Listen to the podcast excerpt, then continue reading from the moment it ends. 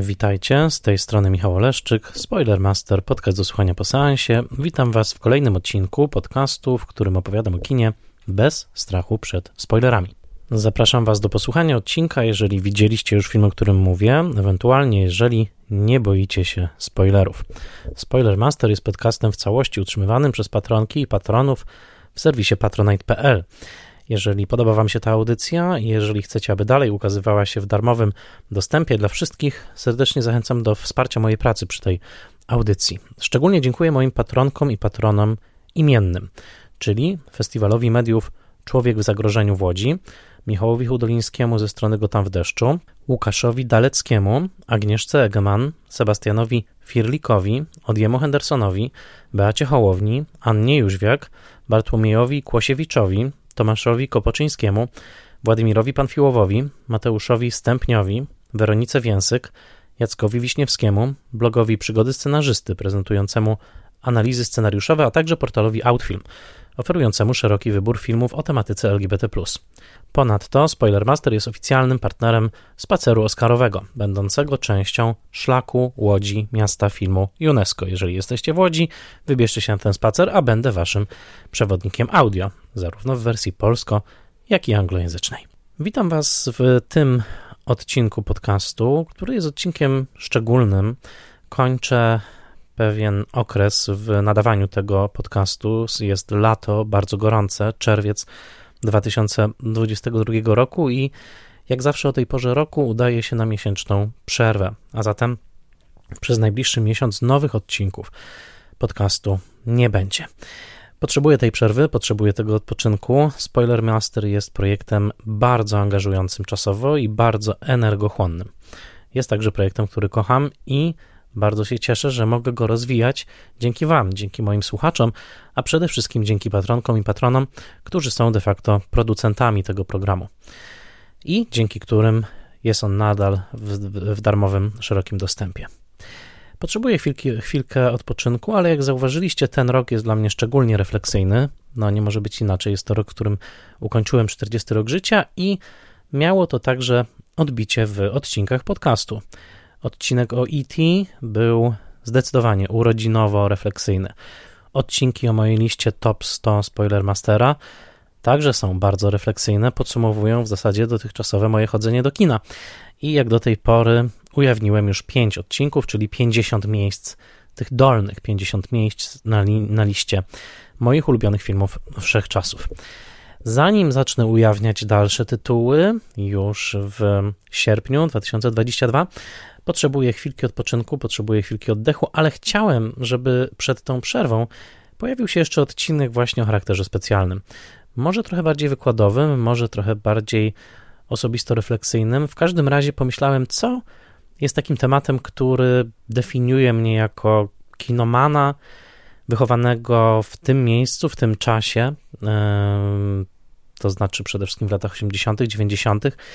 I oczywiście są to dwie rzeczy. Po pierwsze jest to to, że moje dzieciństwo przypadło na erę VHS-ów i odcinek o VHS-ach już nagrałem. Gościem tamtego odcinka był Grzegorz Fortuna i serdecznie zapraszam do jego posłuchania. Pomyślałem, że drugą rzeczą, która mnie zdecydowanie zdefiniowała, były filmy Disneya i yy, czy wytwórni yy, Walta Disneya. Tutaj od razu mała kontrowersja odnośnie mm, wymowy nazwiska. Oczywiście Amerykanie nigdy nie powiedzą Disney, powiedzą Disney. Zleksykalizował, mam się wrażenie, jednak Disney w Polsce, dlatego będę mówił Disney, chociaż żaden Amerykanin nigdy by tak e, nie powiedział. Ale podobno Szwedzi nie mówią Bergman, tylko jakoś tam inaczej. Tak czy siak, pomyślałem, że tak, że filmy Disneya, filmy disneyowskie, bardzo szeroko w tym momencie rozumiane, to jest to, co chyba najbardziej na mnie wpłynęło pod względem takim kulturowym. Na pewno stałem się dzieciakiem, który przyłączył się do tej międzynarodówki dzieci, młodych dorosłych i potem po prostu dorosłych, którzy powracają do kina przed telewizory, ilekroć widzą logo Walta Disneya. Tak się złożyło i musicie mi uwierzyć na słowo, że nie ma tutaj żadnej, żadnego planowania z mojej strony, nie ma też żadnej, podkreślę to, komercyjnej współpracy pomiędzy mną a e, platformą mm, Disney Plus. E, przynajmniej nie ma jej w czerwcu 2022 roku. Kto wie, co przyniesie przyszłość. W każdym razie, e, w każdym razie e, nie było to związane, ten mój pomysł, z faktem, że dosłownie kilka tygodni temu zadebiutowała w Polsce platforma VOD Disney+. Tak to się po prostu złożyło. Moja refleksyjność 40-latka zbiegła się w czasie z tym faktem, że oto na moim telewizorze, ponieważ wykupiłem tę usługę, mogę oglądać Disneyowską bibliotekę, oczywiście nie całą, ale jednak ogromną jej część, po prostu mm, za jednym kliknięciem y, konsoli. I to wszystko sprawiło, że poczułem, że nastąpił jakieś takie, nastąpiło takie disneyowskie przesilenie. I od kilku tygodni planowałem ten odcinek, którego tytuł brzmi Czy Disney umeblował nam głowy? I był, było to bardzo ciekawe przygotowanie, ponieważ przeczytałem bardzo dużo różnych materiałów, po to, by po lekturze, no nie wiem, kilkudziesięciu, kilkuset stron, nagle zdać sobie sprawę z tego, że to nie ma sensu. Nie ma sensu, ponieważ nigdy nie opowiem o wszystkim. Nie opowiem o całym moim doświadczeniu Disneya, na pewno nie opowiem o całej produkcji Disneya. Nie dotknę nawet czubka tej góry lodowej, jaką już od prawie 100 lat e, Disney reprezentuje. Po prostu jako obecność w naszej globalnej kulturze. Pamiętajmy, że koniec lat 20. to są pierwsze kreskówki krótkometrażowe Walta Disneya, a rok 1937 oznacza e, wypuszczenie na ekrany Królewny Śnieżki i Siedmiu Krasnoludków, a zatem pierwszego pełnometrażowego disneyowskiego filmu animowanego, co w ogóle było dosyć ekscentrycznym pomysłem w tamtym momencie, ponieważ nikt takich rzeczy po prostu nie robił.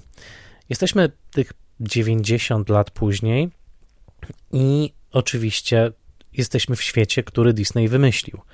Tak jak on był może trochę szalonym wizjonerem, a przynajmniej traktowany był z dużą dozą sceptycyzmu na początku przez hollywoodzką społeczność, tak w zasadzie wielu gigantów od tamtego czasu przeszło większe lub mniejsze kryzysy, niektórzy po prostu zniknęli, a Disney wydaje się rzeczywiście królować w tym pejzażu produkcji audiowizualnej i przede wszystkim w pejzażu światowej wyobraźni, tego, co nazwalibyśmy magią, baśnią, właśnie wyobraźnią czy fantazją, nomen omen to tytuł jednego z filmów Disneya, gdybyśmy zestawili ze sobą te słowa i gdybyśmy powiedzieli spektakl, kino, fantazja, baśń i zapytali o pierwsze skojarzenie, czy nie najwięcej osób powiedziałoby oczywiście Walt Disney, tak mi się wydaje i dlatego, e, tak jak mówiłem, poczytałem bardzo dużo mm, różnych materiałów, ale w pewnym momencie pomyślałem, że skorzystam z nich tylko częściowo, dlatego, że chciałbym Wam powiedzieć o swojej historii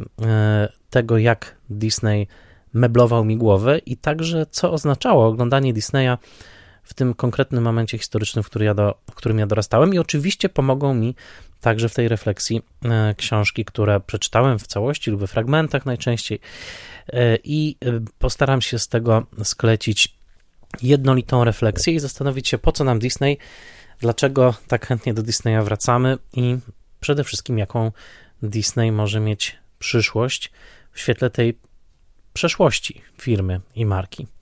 Dodam jeszcze, że tuż po uruchomieniu Disney Plus pamiętam, że dostałem dosyć dużo wiadomości od różnych znajomych, którzy dosłownie rozsmakowywali się w ofercie tego giganta, bo oto nagle w naszych telewizorach zagościły po prostu klasyki naszego dzieciństwa. Jeden kolega puszczał swoim dzieciakom gumisie, drugi zaczął oglądać kacze opowieści od samego początku i tak dalej, i tak dalej. Ja, kiedy tylko zamontowałem platformę, a zamontowałem ją rano tego dnia, kiedy była dostępna, to chyba pierwszy taki przypadek, żebym tak bardzo chciał zamontować jakąś nową platformę czy usługę, bo wiedziałem, że no właśnie, to jest Disney, a Disney to jest ten magiczny pył, to jest ta gwiazdka, to jest to coś magicznego, co sprawiało, że lądowałem w kinie raz za razem i lądowałem przed telewizorem raz za razem przez całe dzieciństwo. I kiedy uruchomiłem już aplikację, włączyłem odruchowo pierwszy film, który przyszedł mi do głowy, i to była Piękna i Bestia z 1991. Nie obejrzałem w całości, spieszyłem się do pracy, ale jednak tego dnia, kiedy myłem zęby, kiedy się ubierałem, towarzyszyły mi dźwięki Pięknej Bestii. I od razu zdałem sobie sprawę z tego, że znam te dźwięki, że pamiętam te słowa, że pamiętam słowa piosenek i właściwie mogę od razu zaczynać śpiewać. I to doprowadziło mnie do kolejnej myśli. No tak, przecież Piękna i Bestia była jednym z absolutnie pierwszych filmów, jakie w ogóle posiadałem na VHS-ie. Na początku lat 90. był bardzo prężny e, rynek pirackich kaset disneyowskich, zazwyczaj ze skserowanymi na kolorowo okładkami z wydań często niemieckich. Pamiętam, że wiele z tych wydań miało po prostu niemieckie e, napisy albo wręcz niemieckiego lektora zagłuszanego przez, e, niemiecki dubbing, przepraszam, zagłuszanego przez lektora polskiego. I przypomniało mi się, że oczywiście, że pamiętam, no widziałem ten film wiele razy, czy to z głosem Tomasza Knapika, a rzeczywiście to on czytał, pamiętam to dobrze, na tym VHS-ie, czy na przykład na, i tutaj uwaga, tutaj zrozumiałem, jak wielką rolę odegrał w formowaniu się mojej konsumenckiej też tożsamości Disney. Mianowicie ten soundtrack z Pięknej i Bestii był drugim chronologicznie soundtrackiem na płycie CD, jaki w ogóle miałem w życiu. Pierwszym, kupionym samodzielnie, była płyta The Simpsons Sing the Blues, składanka Simpsonów. To były piosenki wykonywane przez obsadę Simpsonów i to był mój pierwszy krążek CD ever. Natomiast drugim krążkiem były przywieziona właśnie płyta ze Stanów przez mojego ojca, który wyjechał w 1993 roku na stypendium i przywiózł stamtąd właśnie jeden, ten jedyny krążek z muzyką z Pięknej Bestii. Słuchałem tych piosenek wiele razy, mimo że jeszcze nie mogłem przecież operować tak wyrafinowaną angielszczyzną, jak ta używana w słowach piosenek pisanych przez mistrza Howarda Ashmana, z muzyką oczywiście Alana, Alana Menkena, ale przecież to właśnie na tych piosenkach uczyłem się angielskiego. To doprowadziło mnie do kolejnej myśli, mianowicie, że pierwszy gadżet bezpośrednio związany z filmem, gadżet, który nie był udawany, tylko naprawdę łączył się z filmem bezpośrednio, to była przecież huśtawka z myszką Miki. Plastikowa, odpustowa zabawka, polegająca na przyciskaniu dwóch przycisków, tak żeby wprawić w ruch huśtawkę. Oczywiście dzisiaj jest przedmiotem badań cudownej Olgi Drendy, którą pozdrawiam, rzeczoznawczyni, czy właściwie takiej, takiej dziejopisarki, czy rzeczopisarki, można powiedzieć, ona sama się nazywa ducholożką, ale tak, myszka Miki nieudolnie, czy bardziej czy mniej ulepiona z plastiku w tej zabawce. To była moja pierwsza zabawka filmowa. Jednocześnie to od razu mnie doprowadziło do innej myśli, że pierwsza zabawka taka naprawdę ze znakiem autentyczności, pochodząca może nie z samego Hollywood, ale posiadająca ten stempelek, że nie ktoś podrobił ją w garażu w Polsce, tylko rzeczywiście przyszła niemal z samego magicznego królestwa, to także zabawka a właściwie przedmiot disneyowski. Kiedy mój brat pojechał na początku lat 90. do Anglii, E, przywiózł ze sobą z powrotem kubek z myszką Miki, sportretowaną tak jak w filmie Fantazja, jako pomocnik czarnoksiężnika. I Miki, ten kubek właśnie pochodził z prawdziwego Disney Store'u w Londynie. Swoją drogą na tej samej wycieczce był brat mojej najlepszej przyjaciółki z, z dzieciństwa, Ali, i e, chłopaki się dogadali, że kupią nam te same prezenty, to znaczy dwa identyczne kubki, żebyśmy potem się nie kłócili, kto ma lepszy kubek, czy kto ma lepszy prezent. Dobre planowanie. W każdym razie kubek mam do dzisiaj, ma już ułamane ucho, nie dało się już go potem skleić, ale jest i piję z niego i uwielbiam ten kubek, ma ćwierć wieku. I znowu jest to disneyowski gadżet. Innymi słowy, ponieważ moje myśli krążyły wokół tego odcinka przez ostatnie no, dobrych parę tygodni i też zbierałem te różne materiały, ale też po prostu myślałem o Disneyu. Włączałem sobie piosenki, włączałem fragmenty filmów i zrozumiałem, że tak naprawdę Disney jest czymś więcej niż korpusem filmów, które obejrzałem w życiu. On jest prawdziwym podglebiem mojej wyobraźni. Jest prawdziwym takim towarzyszem, można powiedzieć niemalże, soundtrackiem mojego życia, można by powiedzieć. E, I jest coś niesamowitego w tym, że obecnie, będąc na premierze Baza Astrala, spotykam swoich studentów E, którzy nawet nie byli narodzeni jeszcze w momencie, kiedy ja oglądałem pirackie Disneye w latach 90. I oczywiście to wszystko sprawia, że można przestrzelić i powiedzieć, że Disney jest wieczny. No to z tego może się zaśmiać jeszcze historia.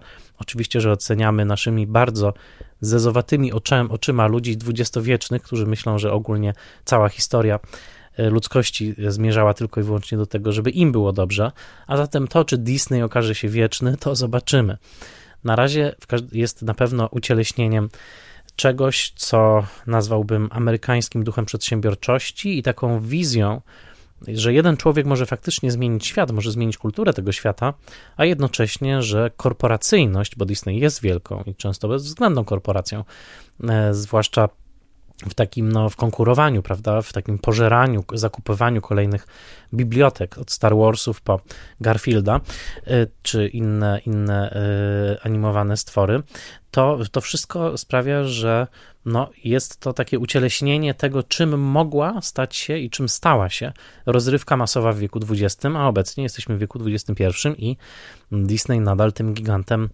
pozostaje. A zatem troszeczkę chciałem się rozliczyć z tym gigantem, troszeczkę chciałem mu może napisać liścik miłosny. W każdym razie na pewno nie da się opowiedzieć historii mojego życia i historii wyobraźni już kilku pokoleń bez odnoszenia się do traum, które Disney wywołał, do marzeń, które Disney rozbudził i także do konkretnych postaci, z którymi tak często przecież się identyfikowaliśmy i jako dzieci, i jako dorośli. Mogłaby teraz nastąpić długa lista tego, czego w tym odcinku nie będzie, ale ja ją skrócę. Oczywiście nie będzie tu pełnej historii studia Walta Disneya. Oczywiście nie będzie tutaj e, nawet przeglądu najważniejszych nazwisk, które o Disneyu pisały, chociaż wspomnę o tym, że bardzo istotnym fanem był Siergiej Eisenstein, który pisał o zwłaszcza o Królewnie Śnieżce jako o absolutnym arcydziele i który dopatrywał się w Disneyu takiego no właściwie nowego, nowego zupełnie języka sztuki filmowej, łączącej totemizm, animizm z, z nowymi formami łączenia dźwięku z obrazem. Polecam chociażby esej Wcielenie mitu, który napisał Eisenstein i który znajduje się w polskim wyborze pism Eisensteina, stareńka książka z 1959 roku. Nie będzie tutaj oczywiście także o poszczególnych filmach, nie, nie, było, nie zmieściłoby się to, nie będzie także przeglądu disneyowskich postaci. Chciałbym wyartykułować jednak taką jedną podstawową myśl, że Disney żyje dzięki ambiwalencji. Ambiwalencji, która jest rozpięta pomiędzy innowacją i konserwatyzmem. I wydaje mi się, że to jest trochę klucz do Disneya, bo Żadna z tych dwóch rzeczy nie mogłaby ocalić tego studia. Muszą być y, samodzielnie, muszą one być splecone razem. I to, że Disney jest niebywale innowacyjny, chociażby na polu technologicznym, prawda? Obecnie już mamy do czynienia z animacją komputerową i z rzeczami, których dziadek Walt nie umiałby nawet obsłużyć. Ale z drugiej strony, że jest tam też pewien wsad konserwatywny, taki, który sprawia, że Disney zawsze będzie kalkulował pod rynek złożony z dzieci i rodziców. To znaczy, te filmy muszą podobać się obydwu stronom równania. I także muszą się wpisywać w pewne kontinuum, a ja tak rozumiem konserwatyzm jako y, dbałość o kontinuum, nie tylko dbanie o przyszłość, nie tylko dbanie o teraźniejszość, ale dbanie też o kontinuum e, z przeszłością. I wydaje mi się, że to, że Disney tak szybko zaczął wypuszczać ponownie tytuły ze swojej biblioteki i tak szybko dorobił się oczywiście samozwańczej etykietki Disney Classics, bo nawet kiedy ja kupowałem te kasety wideo w latach 90., to one miały taki, taką pieczątkę Disney Classics. No, Classic w znaczeniu Arystotelesa, czy jakimś innym. No ale właśnie, Disney jako człowiek, ale później też wybory kolejnych osób odpowiedzialnych za, e, za, ten, za, ten, za tę markę, e, kierowały właśnie wszystko w stronę budowania takiej ciągłości, takiej, w której dziadek, wnuczka i syn mogliby się wybrać do e, Disneylandu i zobaczyć tam postaci, które ukształtowały każdego z nich i także stworzyć pewien rodzaj międzypokoleniowego dialogu. I zacząłem troszkę myśleć pod tym kątem, mianowicie jak w filmach Disneya, no mniej więcej od tej Królewnej Śnieżki, powiedzmy, czyli 37 rok, aż do dzisiejszego Baza Astrala, w którym kontrowersję wywołał bardzo łagodny i naprawdę niewinny e, pocałunek e, pary jednopłciowej, e, a jednocześnie no, był to film, który mm, nie zarobił na siebie i nie zarobił tyle, ile się spodziewano, no ale jakby gdzie tam pomiędzy tą Królewną Śnieżką i Bazem Astralem jakby określić taki główny ruch rozwoju, zwłaszcza pełnometrażowych animacji Disneya, ale nie tylko, bo także filmów aktorskich. Nie zapominajmy, że filmy aktorskie Disneya tworzą nawet większą bibliotekę niż filmy e, animowane pełnometrażowe. Więc zacząłem o tych kwestiach myśleć i oto mniej więcej moje, e, moje wnioski. Po pierwsze, nie da się oddzielić myślenia o Disneyu od myślenia o dzieciństwie. To jest moja taka pierwsza teza. O tym dzieciństwie, które mieliśmy, ale także o tym dzieciństwie, które chcielibyśmy mieć. Pod tym względem Disney jest jedną z największych maszyn do wytwarzania nostalgii, bo nawet kiedy oglądałem filmy disneyowskie jako dziesięcioletnie dziecko, już czułem, że to dzieciństwo, które pokazane jest na ekranie, czy te nawet społeczeństwa, które są pokazane na ekranie, które były tak bardzo odległe mojemu doświadczeniu, że one tworzą jakiś taki rodzaj właśnie idealnego dzieciństwa, tak? czy właśnie idealnej społeczności. Przyjrzyjcie się chociażby, nie wiem, domostwu z filmu Zakochany Kundel, rok 1955 i z, gdybyście mnie wtedy zapytali, gdybyście zapytali dowolnego widza tego filmu, oczywiście, że powiedzielibyśmy, że chcielibyśmy żyć w takiej e, dzielnicy, że chcielibyśmy żyć w takim domu, że chcielibyśmy mieć takie pieski, ale Przecież to, co widzimy na ekranie, jest tak naprawdę wcieleniem takiego niewielkiego miasteczka gdzieś na amerykańskim Midwestie, całkowicie białego, e, jednorodnego etnicznie i kulturowo, i w zasadzie tylko gdzieś tam na pograniczach opowieści zawierającego czy to elementy włosko-amerykańskie, czy dosyć negatywnie tutaj sportretowane postaci syjamskich kotów. Ale przecież to nie miało dla odbiorców małych żadnego znaczenia i z filmu na film filmy Disneya budowały coś w rodzaju, tak jak to nazwałem, dzieciństwa wyobrażonego. I do dzisiaj w marketingu disneyowskim najczęściej pojawia się właśnie to hasło czy ten sentyment znów stań się dzieckiem. Znów stań się dzieckiem, czyli uruchom w sobie te pokłady wyobraźni i magii, ulubione chyba słowo disneyowskie, które może pamiętasz, a może pamiętasz je z jakiegoś seansu Disneya właśnie z twojego dzieciństwa. Nie jest przypadkiem, że to właśnie dzwoneczek, czyli e, wróżka z Piotrusia Pana, e, stowarzyszona i skojarzona z wiecznym dzieciństwem Piotrusia, jest rodzajem odźwiernego, czy takiej kluczniczki świata Disneya, pojawia się w przylogu, rozsypuje disneyowski magiczny pył jest takim niemalże ochroniarzem tego świata. No właśnie jest ochroniarzem tego świata, dlatego że jest to świat wiecznego e, dzieciństwa. To jest mm, pierwsza taka myśl. Druga myśl jest taka, że w filmach Disneya od dekad toczy się, powtarzam, pewna walka między tym, co nowatorskie i tym, co zachowawcze.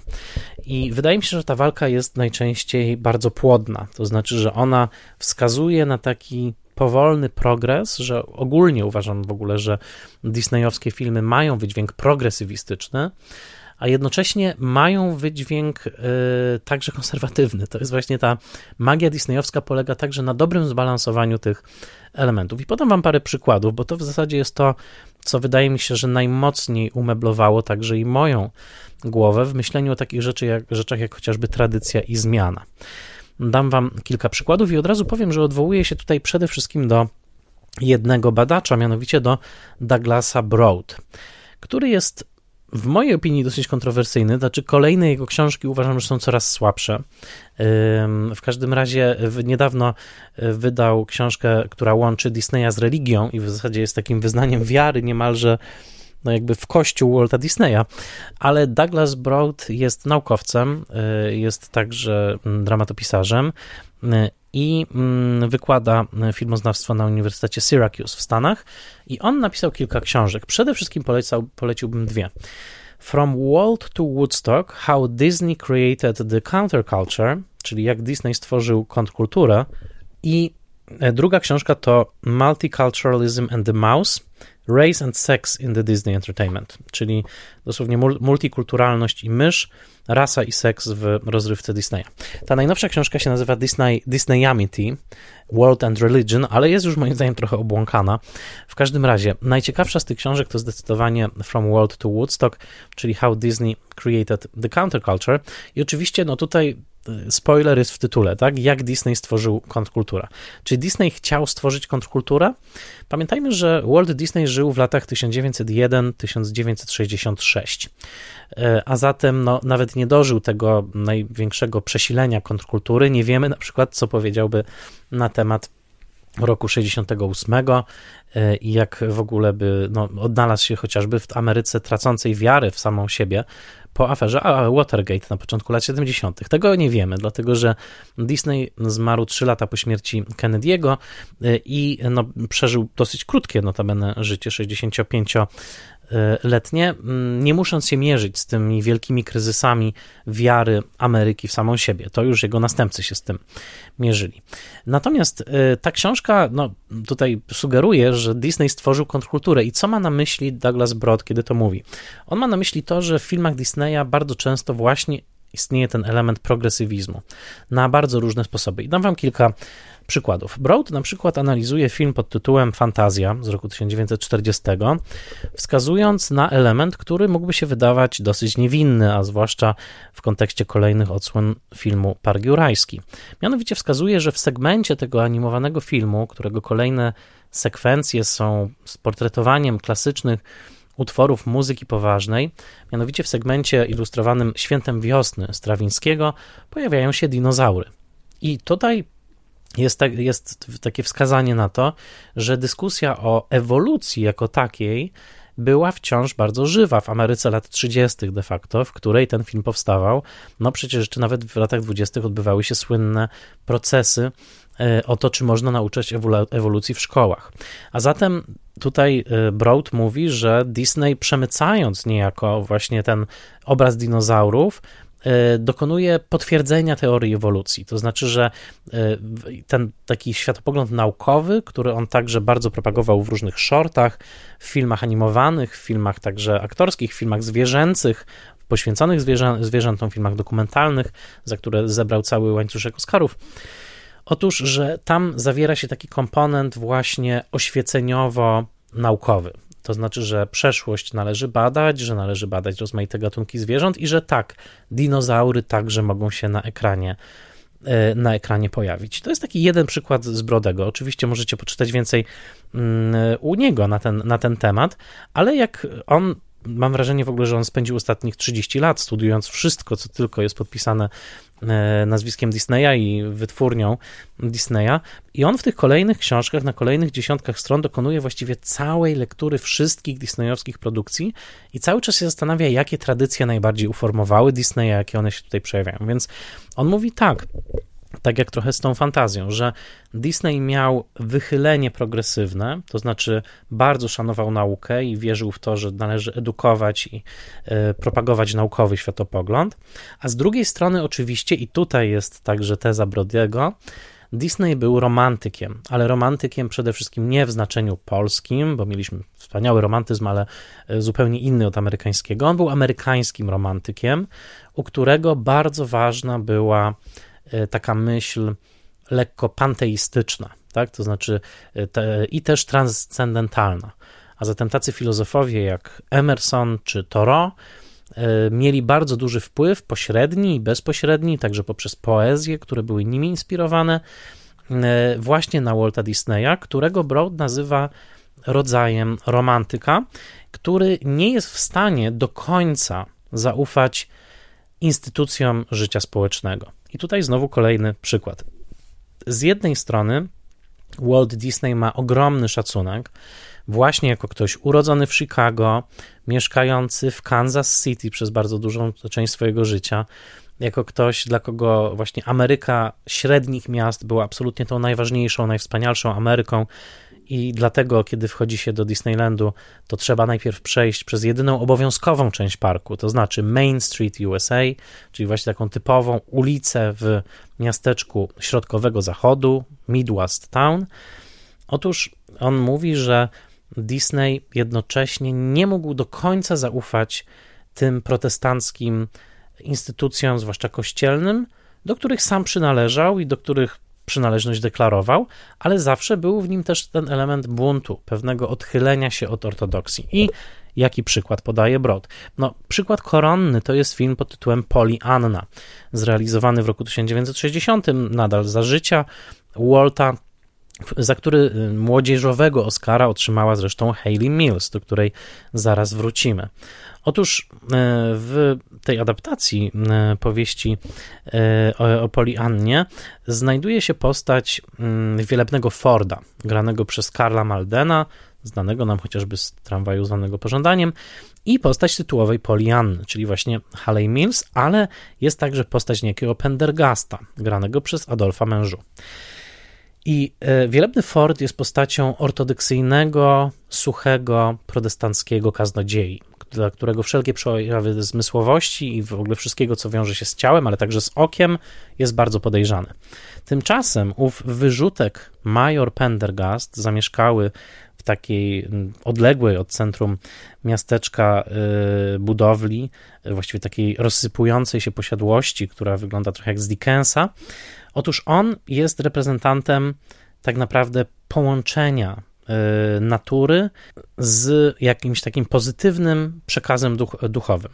Ponieważ najpierw Pendergasta się boimy, on się wydaje takim strasznym, starszym panem, trochę jak morderca z szuflą w Kevinie samym w domu, ale w końcu okazuje się postacią pozytywną. I to, co robi Polianna w tym filmie, ona się uczy wychodzić z tego bardzo ortodoksyjnego świata e, wielebnego Forda i otwierać się właśnie na coś mniej tradycyjnego, mniej konserwatywnego, bardziej otwartego na zmysłowość, niż właśnie e, ten purytanizm reprezentowany przez Karla Karla Maldena. I fakt, że właśnie Hayley Mills, czyli młoda aktorka, która stała się bardzo szybko gwiazdą kina disneyowskiego i w ogóle dziecięcego, jest tutaj tą główną bohaterką, oznacza także dla Broda, że jakkolwiek Disney pozostaje bardzo mocno zdefiniowany przez instytucje właśnie tego protestanckiego porządku i na pewno nie produkowałby filmu, w którym E, Polianna całkowicie porzuca na przykład ten, e, e, tę społeczność, o tyle zdecydowanie jest tutaj taki, taki przekaz, że należy się otworzyć bardziej na to, co jest w samej naturze, to o czym właśnie pisał Emerson, że dopóki człowiek nie zmierzy się z samym sobą i z sobą w porządku natury, to wszelka modlitwa będzie tylko e, suchym klepaniem formułek. Tak mniej więcej pisał Emerson, no i oczywiście sam dosyć spektakularnie tej duchowości poszukiwał. Ale to jest film Poli Anna z roku 1960. Zwróćmy uwagę na jeszcze jeden przykład analizowany przez Brodego w filmie e, Zakochany Kundel. To jest e, film z 55 roku. Już wspomniałem o tej idealnej społeczności białych, Y, ludzi, właściwie bez żadnej różnorodności rasowej, y, w, takim bardzo, bardzo komfortowym życiu klasy średniej, ale przecież to nie jest film o ludziach, prawda? Jest to film o zwierzętach. I także zwierzęta tutaj reprezentują bardzo różne typy ludzkie, ale najważniejsze jest oczywiście Zuzia i tak zwany hultaj, jak to się tłumaczyło w Polsce lat 90. Zuzia, Suzy, jest zdecydowanie wychowanką owej klasy średniej i suczką, która reprezentuje wszelkie przywileje e, no, bycia właśnie e, wykarmionym i wychowanym w owej klasie średniej. Z drugiej strony e, mamy tutaj owego kundla, który jest uwodzicielski, który odrzuca wszelkie przywiązanie do wartości mieszczańskich, który no właśnie włóczy się gdzie chce, z kim chce i mamy nawet w pewnym momencie inną suczkę, która reprezentuje kobietę upadłą, tak, czy właściwie e, psa upadłego i śpiewa taką e, balladę, którą można by wręcz pomylić z jakimś dosyć pikantnym numer, numerem w nocnym klubie. A zatem mamy taki mikrokosmos amerykańskiego społeczeństwa, ową klasę średnią bardzo komfortową, tych może bitników, bo to lata 50., może kogoś, kto właśnie nie wpisuje się w system i mamy ludzi, którzy wypadli poza margines i to jest oczywiście e, ta suczka śpiewająca e, piosenkę, zresztą z głosem Peggy Lee.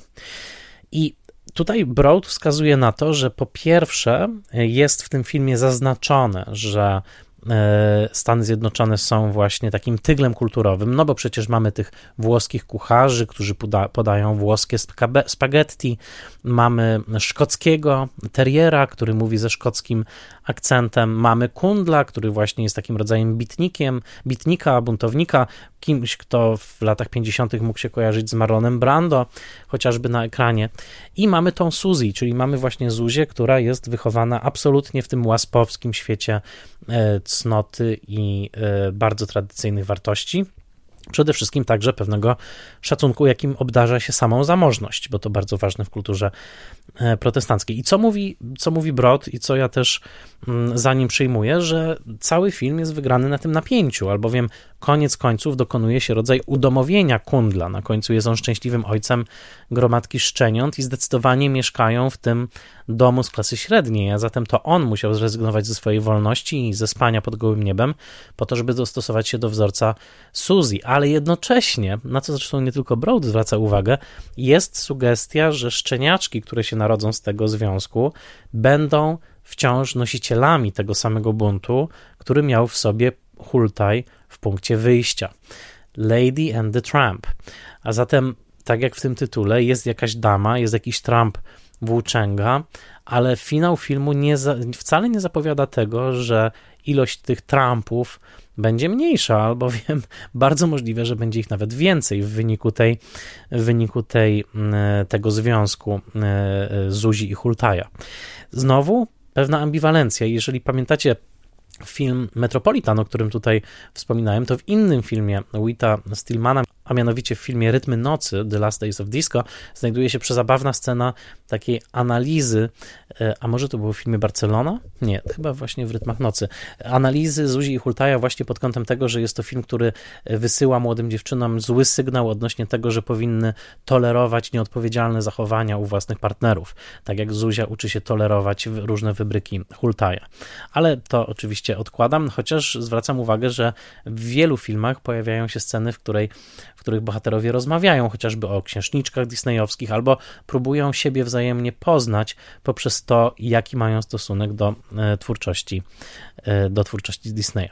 E, to kolejny przykład i jeszcze jeden przykład, który pokazuje właśnie to lekkie wychylenie progresywne przy zachowaniu związków z konserwatywną bardziej myślą, to jest film z roku 1900 64 pod tytułem Księżycowe Przątki The Moon Spinners. Bardzo żałuję, że nie ma tego filmu na polskim Disney Plus. Powinien być tym bardziej, że gra w nim nasza Pola Negri. To był ostatni film w karierze Poli Negri. E, Pola Negri, gwiazda kina niemego, jedyna Polka, która podbiła rzeczywiście na pewien czas Hollywood. E, oczywiście e, no, pochodziła stąd, mieszkała długi czas na, Powiślu, na Powiślu, miała także epizod bydgoski, nieważne. To jest nasza Pola Negri, nasza Apolonia Chałupiec. Ostatnią swoją rolę zagrała właśnie w tym filmie, ale to nie ona jest tu najciekawsza z punktu widzenia tego, jaki światopogląd, czy jaki w ogóle filozofię, jeżeli tak można powiedzieć, reprezentuje Disney. O wiele ważniejsza jest główna aktorka w tym filmie, to znaczy Hayley Mills, znana już z Polianny, później wystąpiła jeszcze w filmie Summer Magic, bardzo dobra była w Rodzice, miejcie się na baczności, Parent Trap, w którym zagrała podwójną rolę bliźniaczek, to jeden z filmów, który był nadawany w polskiej telewizji dawno temu i bardzo mnie oczarował. Otóż Hayley Mills w tym filmie e, była pokazana już jako młoda kobieta. Tak, już sugerowano, że ona wchodzi powoli w pełnoletność, i ten film, i tutaj wchodzimy właśnie w tą ciekawą taką sferę, mianowicie tego, jak Disney z tą swoją, jak wytwórnia Disneya z tą swoją ogromną odpowiedzialnością za to, że ten przekaz dotar, dotrze do milionów, milionów młodych ludzi, w jaki sposób nawiguje tą przestrzeń, jaką jest przestrzeń pomiędzy dzieciństwem, a właśnie seksualną mm, dojrzałością. I ten film jest bardzo ciekawy, albowiem właśnie Hayley Mills gra tutaj taką e, brytyjską dziewczynę, właściwie domorosłego detektywa, która na greckiej wyspie rozwiązuje pewną tajemnicę związaną z pewną rodową kłótnią i też z przemytem. Na końcu spotyka się z przemytniczką biżuterii, to właśnie Pola Negri. E, I ta, ta, ta scena w ogóle warto ją zobaczyć, bo to jest jedyny moment, że możemy widzieć Pola Negri na ekranie, jak mówi, z wyjątkiem jeszcze filmu High Diddle Diddle z lat 40. I teraz, to jest o tyle ciekawe, bo tak, film powstał, e, film wyreżyserował James Nelson, mm, powieść źródłową napisała Mary Stewart, ta powieść została opublikowana w 1962 roku i było wydanie polskie w 1967. Scenarzysta Michael Dine zaadaptował ten materiał i mm, Hayley Mills zagrała właśnie rolę główną. I bardzo ciekawe napięcie, to był jeszcze czas, że Disney żył i on sam, przynajmniej jeśli wierzyć autobiografii Polinegri, zaprosił ją do udziału w, tego projek- w tym projekcie. I trudno powiedzieć, na ile to był jego pomysł rzeczywiście, na ile nie. Kto chce zobaczyć Disneya przy pracy, niech zobaczy chociażby film Ratując Pana Banksa, jak próbuje namówić, prawda, autorkę Mary Poppins do adaptacji i tak dalej. Tam w Disneya wcielił się Tom Hanks. Więc może gdyby powstał taki film o tym, jak on próbuje namówić Pola Negri, to byłoby całkiem ciekawie. Swoją drogą to całkiem niezły pomysł na sztukę teatralną. Disney i Pola, Walt i Pola. Hmm, no tak, ale to trzeba mieć prawa do tych postaci, nieważne.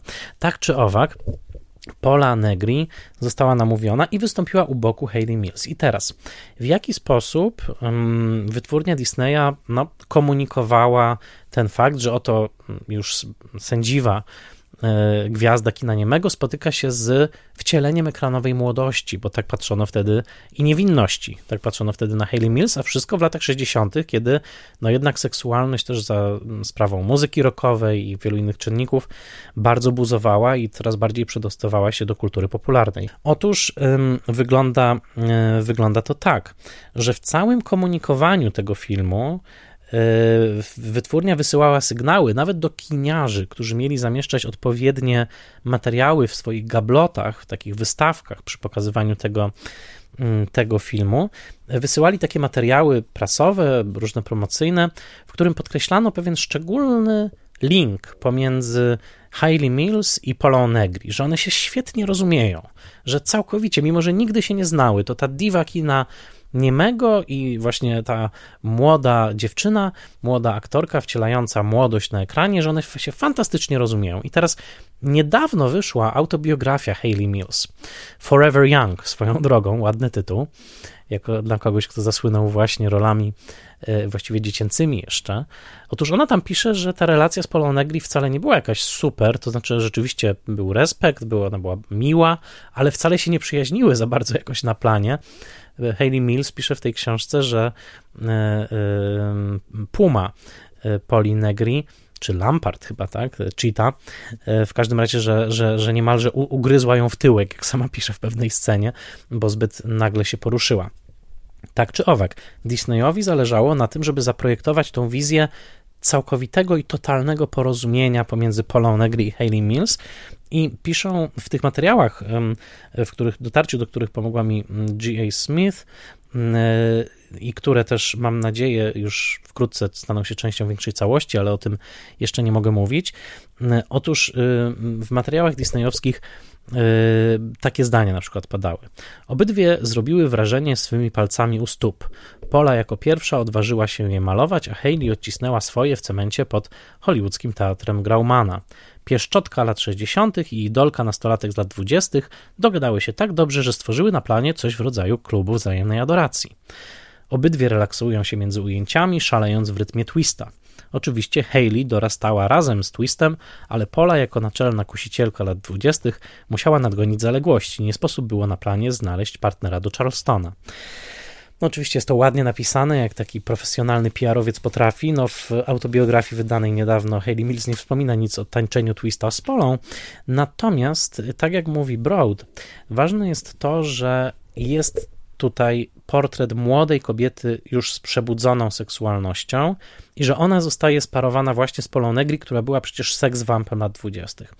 Wydaje mi się, że tutaj też jest to, co tak bardzo w Disneyu mnie uderza, czyli chęć pogodzenia przeszłości z teraźniejszością, pogodzenia tego, co konserwatywne, z tym, co nowoczesne.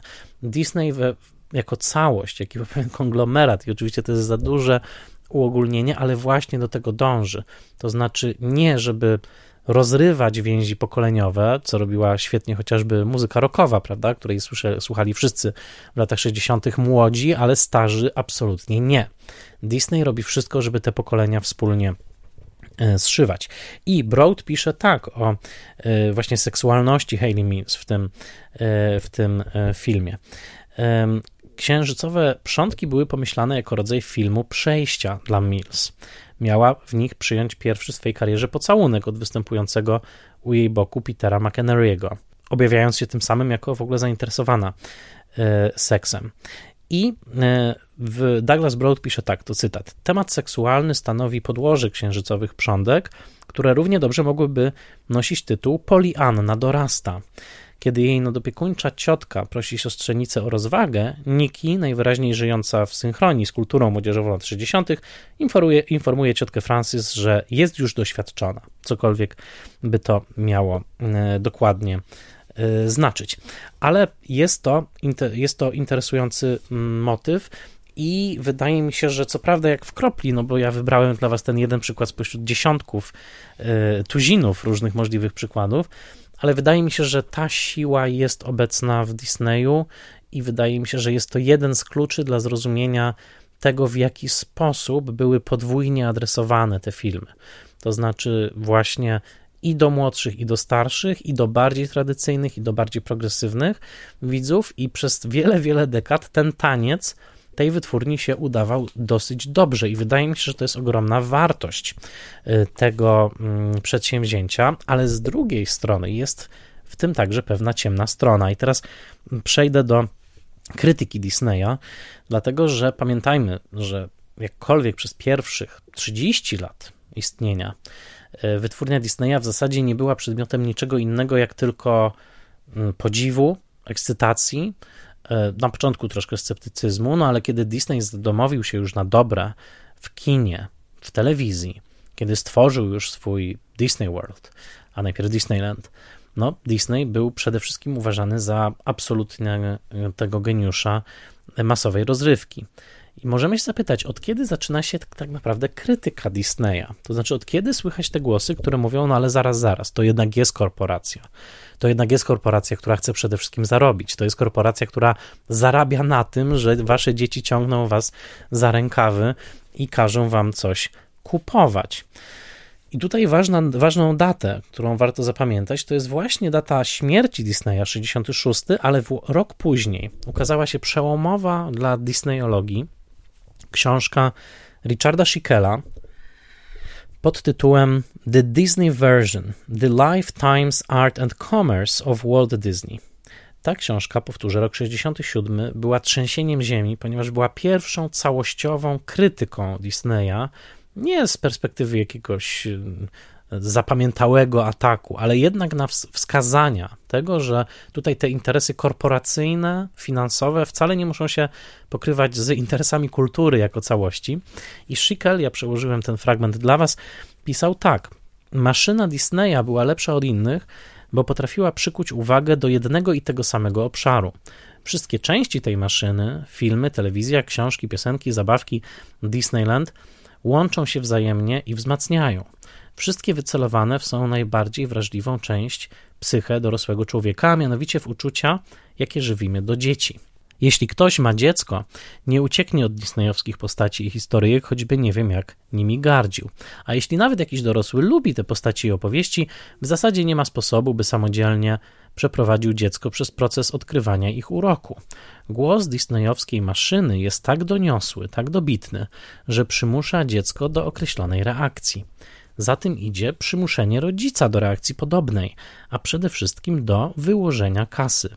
Maszyna disneyowska została zaprojektowana tak, by roztrzaskać dwie najcenniejsze cechy dzieciństwa: jego sekrety i jego strefy ciszy, zmuszając tym samym ogół do śnienia jednych i tych samych sformatowanych snów. Maszyna ta nałożyła czapeczkę z uszami myszki Miki na każdą rozwijającą się w Ameryce ludzką osobowość. Jako ćwiczenie z kapitalizmu jest to dzieło geniuszu. Jako model kultury jest to przede wszystkim zgroza. Tak pisał Richard Schickel w roku 1967 i jak pisze we wstępie tej książki, potem długo nie zapraszano go na pokazy prasowe Disneya.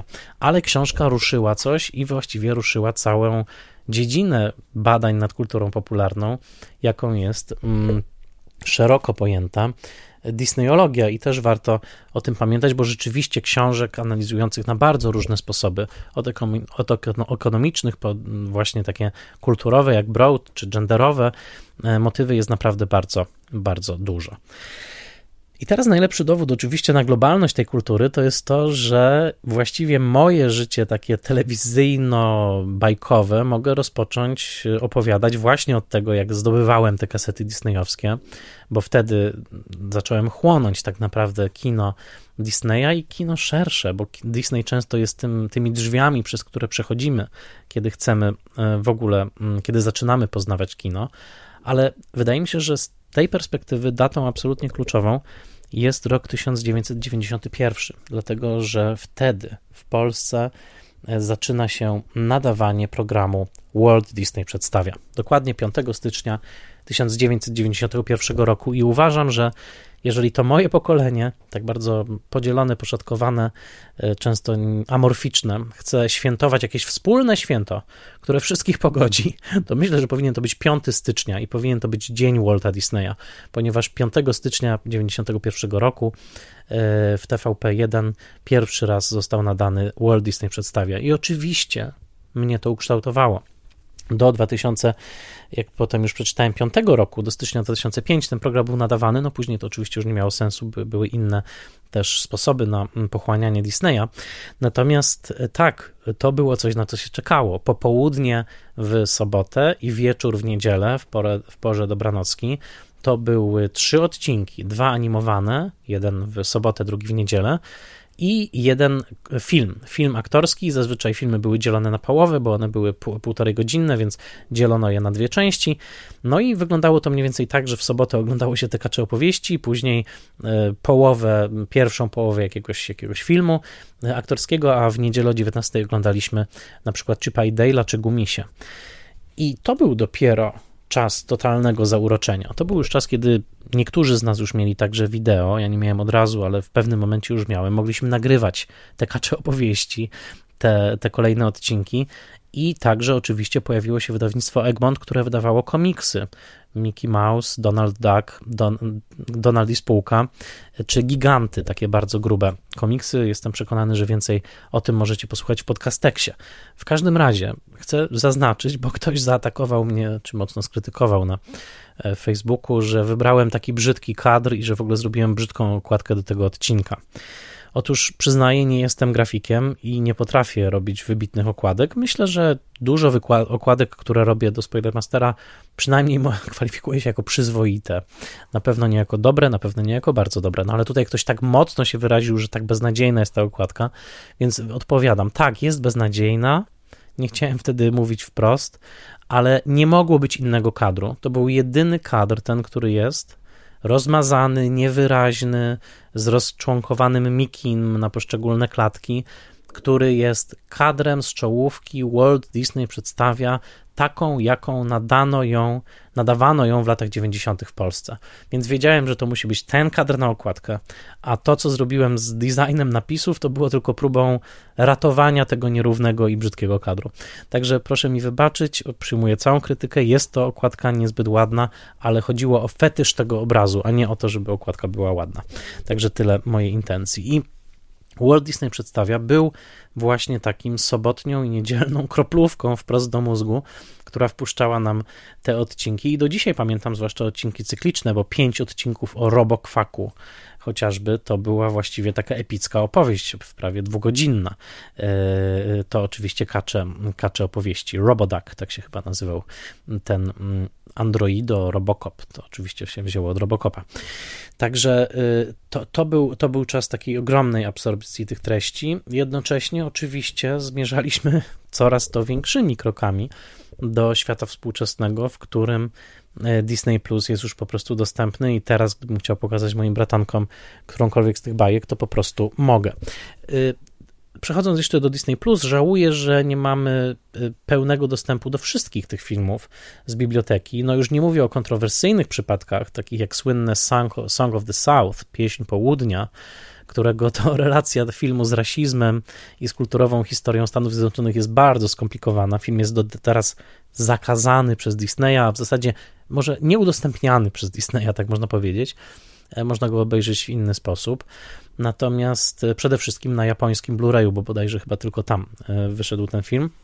W każdym razie pełna historia pieśni południa Song of the South jest opowiedziana znakomicie przez Karinę Longworth w jej podcaście e, You Must Remember This, więc odsyłam ją tam, was tam. Natomiast troszkę żałuję, że niektórych tytułów tutaj nie mam. Na pewno ta biblioteka będzie się mm, poszerzała i nie mam też żadnych wątpliwości, że będę chciał eksplorować te mm, różne zakamarki Disney Plus. Jest to dla mnie bardzo atrakcyjna oferta. Nie jest to żadna reklama, nikt mi za to nie zapłacił, ale muszę powiedzieć, że tak, jest to atrakcyjna oferta dla kogoś, kto dorastał z tymi, mm, z tymi tytułami. I kiedy przygotowywałem się do tego odcinka, pochłonąłem całe godziny różnych wideo na temat Disneya. Jest mnóstwo wideo esejów. Polecam Wam zwłaszcza wideo esej na temat sutków męskich w filmach Disneya. E, nie, nie jest to żadna erotyka. Jest to fantastyczny kanał, który polecam, bo to być może najlepszy kanał w ogóle disneyowski, czyli Disney Dan, Disney D-A-N, który ma ćwierć miliona subskrybentów i który analizuje każdy skrawek kwadratowy mitologii Disneya. Ma cały odcinek o pocałunkach disneyowskich, ma cały bardzo obszerny odcinek o tym, jak i czy Disney pokazuje męskie sutki. Zwróćcie uwagę, że centaury w fantazji nie mają w ogóle sutków i nie mają żadnej linii mięśni, podczas kiedy na przykład Herkules i Tarzan mają bardzo wydatne sutki i bardzo wyraźnie zarysowane mięśnie, ale oczywiście po drodze zmienił się sposób portretowania ciała męskiego w kulturze. I tego typu trivia to jest coś, z czym Disney Dan jest za pan brat. Na kanale Disney Dana są też w świetnej jakości nakręcone w takiej no 360 stopni VR y, materiały z parków tematycznych Disneya, więc jeżeli nie byliście, ja byłem tylko w Disney World, ale to była wspaniała przygoda prawie 10 lat temu. Otóż y, to tam możecie pooglądać takie właśnie y, ekspercko zrobione materiały wideo i po prostu zobaczyć jak jest w tych w tych parkach mm, rozrywki. No i właśnie tutaj dochodząc do, powoli do, do końca, chciałem wspomnieć o Disney Worldzie, który odwiedziłem. E, była to wielka przyjemność i oczywiście ujrzenie tych różnych postaci, które przechadzają się i e, mówią często, właściwie zawsze mówią jako postaci, to znaczy z Mary Poppins można porozmawiać i ona się będzie zachowywała jak Mary Poppins, będzie mówiła głosem Mary Poppins, będzie miała wyuczone odpowiedzi Mary Poppins. Wszystko to było trochę cudowne, trochę straszne, trochę śmieszne, trochę, e, trochę chwilami niepokojące, ale na pewno fascynujące. I e, te wszystkie kontrowersje, oczywiście, jak traktowani są pracownicy tych parków. E, Disney miał też bardzo gorzkie potyczki ze związkami zawodowymi jeszcze w latach 40., a teraz chociażby w nowej, znakomitej, polecam, pochłonąłem ją książce Erika Schwarzela, czyli Red Carpet Hollywood China and the Global Battle for Cultural Supremacy, czyli właśnie o tym, jak Chiny wchodzą w relacje z Hollywood, jest napisane także bardzo krytycznie o Disneyu odnośnie filmu Mulan, tego aktorskiego i tego, w jaki sposób e, no, tam ten wątek ujgurski został e, pominięty przy dyskutowaniu e, o tym filmie i też w jaki sposób w napisach znalazły się podziękowania dla miejscowości, w której, jak też wiemy, znajdują się obozy dla, dla Ujgurów. A zatem tutaj Eric Schwartzel wychodzi z założenia, że w ogóle obecnie główną mocą rozgrywającą w Hollywood są Chiny, są tak wielkim rynkiem zbytu i że też Disney sobie musi z tym jakoś radzić. Zresztą Red Carpet, książka Erika Schwartzela ma świetne otwierające rozdziały, które pokazują takie pierwsze pomruki tej burzy, kiedy to Disney dostał mocno po łapach za wyprodukowanie filmu Kundun, chwalącego Dalai Lamę, co nie było w smak Chinom i wtedy był taki mroźny powiew tego, czym byłby bojkot ze strony Chin. No i później już jakoś filmów o Dalai Lamie nie ma. E, I nie tylko u Disneya od razu mówię, ale pamiętajcie, że był rok jeden, że powstał E, powstało 7 lat w Tybecie i w ogóle Brad Pitt grał mm, odkrywającego uroki buddyzmu Niemca, potem powstał Kundun i cudowna laurka wręcz Dalai Lamy. Potem jak makiem zasiał. Nic już takiego się nie powtórzyło. No, książka Erika Schwarzela e, absolutnie odpowiada, dlaczego tak się stało i też także, co robiła chińska delegacja w Hollywood około roku 97 i jak mocno rozmawiała wtedy ze studiami które jednak bardzo zawsze chcą, żeby dystrybuowano ich produkty wśród milionów, milionów Chińczyków. Ale tutaj odsyłam do książki Schwarzela. Disney nie jest jedyną wytwórnią, która mierzy się z tym chińskim, e, z chińskim wyzwaniem. E, powoli zmierzając do końca tego rozchełstanego odcinka, ale nie mogło być inaczej, bo też zagadnienie jest tak duże, chciałbym wrócić do tej myśli centralnej. To znaczy, wydaje mi się, że Disney po pierwsze jest najsilniejszą kulturową obecnie taką mm, korporacją, ale też po prostu mm, potęgą, która faktycznie jest w stanie kształtować wyobraźnię międzypokoleniową. To chcę podkreślić, że jest wciąż tym, tą płaszczyzną, na której pokolenia mogą się dogadywać, mogą negocjować, mogą rozmawiać. Wnuczka może pójść z babcią na krainę lodu i powiedzieć jej, co myśli o Elzie, a babcia może zabrać wnuczkę na Bambi i opowiedzieć, co czuła, kiedy oglądała opowieść o Bambi. Ewentualnie mama czy tata opowiedzą o tym, jak czuli się, kiedy po raz pierwszy oglądali Piękną i Bestię czy Małą Syrenkę. Ta historia jest bardzo długa, ale postawienie na międzypokoleniowość tego dialogu, a z drugiej strony ciągłe balansowanie na linii pomiędzy progresywizmem i konserwatyzmem, to jest coś, co daje tym filmom długie życie. Pytanie, co będzie dalej, jest oczywiście otwarte. E, moglibyśmy teraz rozpocząć długą dyskusję, zresztą może to w pewnym momencie zrobię, jeżeli respons będzie na ten odcinek duży, bo już od jakiegoś czasu myślałem sobie, jaki temat uruchomić w trakcie tak zwanego live'a, bo jeszcze nigdy nie robiłem live'a, e, a Diana Dąbrowska robi takie cudowne, że być może za jakiś czas pojawi się taki live disneyowski i wtedy możemy sobie porozmawiać też o różnych innych kontekstach. W każdym razie dzisiaj chciałem to tylko zasygnalizować tuż przed przerwą wakacyjną. Nie ukrywam, że w te wakacje będę pewnie także na Disney Plus zaglądał, ale chciałem właśnie zanim trochę odpocznę po bardzo pracowitych miesiącach, opowiedzieć Wam o tym, jak ja to studio disneyowskie widzę, jaką widzę taką główną w nim tendencję i oczywiście daję wam tylko maluteńki, maluteńki czubek tej lodowej góry, ale może niech to będzie zachęta do tego. Pomyślmy o Disneyu poważniej, studiujmy Disneya, e, dokumentujmy także ludzi, którzy od wielu dekad już dostarczają nam te disneyowskie treści. Ja wiem, że Disney raczej jest owiany tajemnicą, ale podcasteksie zrób odcinek chociażby o ludziach, którzy tłumaczyli kacze opowieści, albo o ludziach, którzy podkładali głosy e, tym naszym ikonicznym serialom dzieciństwa. To wszystko jest bardzo, bardzo ciekawe, więc e, co prawda nie mam sił przerobowych, żeby uruchomić Disney Studies, ale może da się uruchomić nasze takie domorosłe Disney Studies i po prostu pozastanawiać się nad tym, jak nasza relacja z filmami takimi jak Mała Syrenka, Aladdin, Król Lew, wiele, wiele innych e, wpisuje się w jakąś szerszą kulturową opowieść.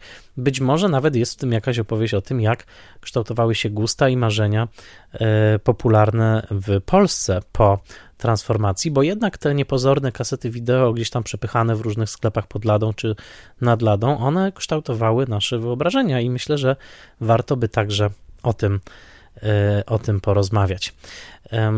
Dodam jeszcze, że dla ciekawych na Filmwebie znajdują się dwa moje eseje o disneyowskich filmach, to znaczy o Pięknej Bestii i o Królu Lwie. Zapraszam, wystarczy wpisać moje nazwisko, tytuły tych filmów i Filmweb. A teraz pora na chwilę przerwy, pora na chwilę wakacji. Dziękuję Wam za wspaniałe miesiące roku 2022. Teraz potrzebuję chwilki oddechu i już wkrótce usłyszymy się w Spoilermasterze ponownie. Wracam w sierpniu. Dziękuję wszystkim patronkom i patronom. To dzięki Wam program istnieje dalej, dzięki Wam może być w szerokim, wolnym dostępie. A misją Spoilermastera jest popularyzacja wysokojakościowej wiedzy o kinie. Mam nadzieję, że ten odcinek Wam się podobał. Polecajcie go proszę znajomym. Słuchajcie także odcinków innych i do usłyszenia w sierpniu.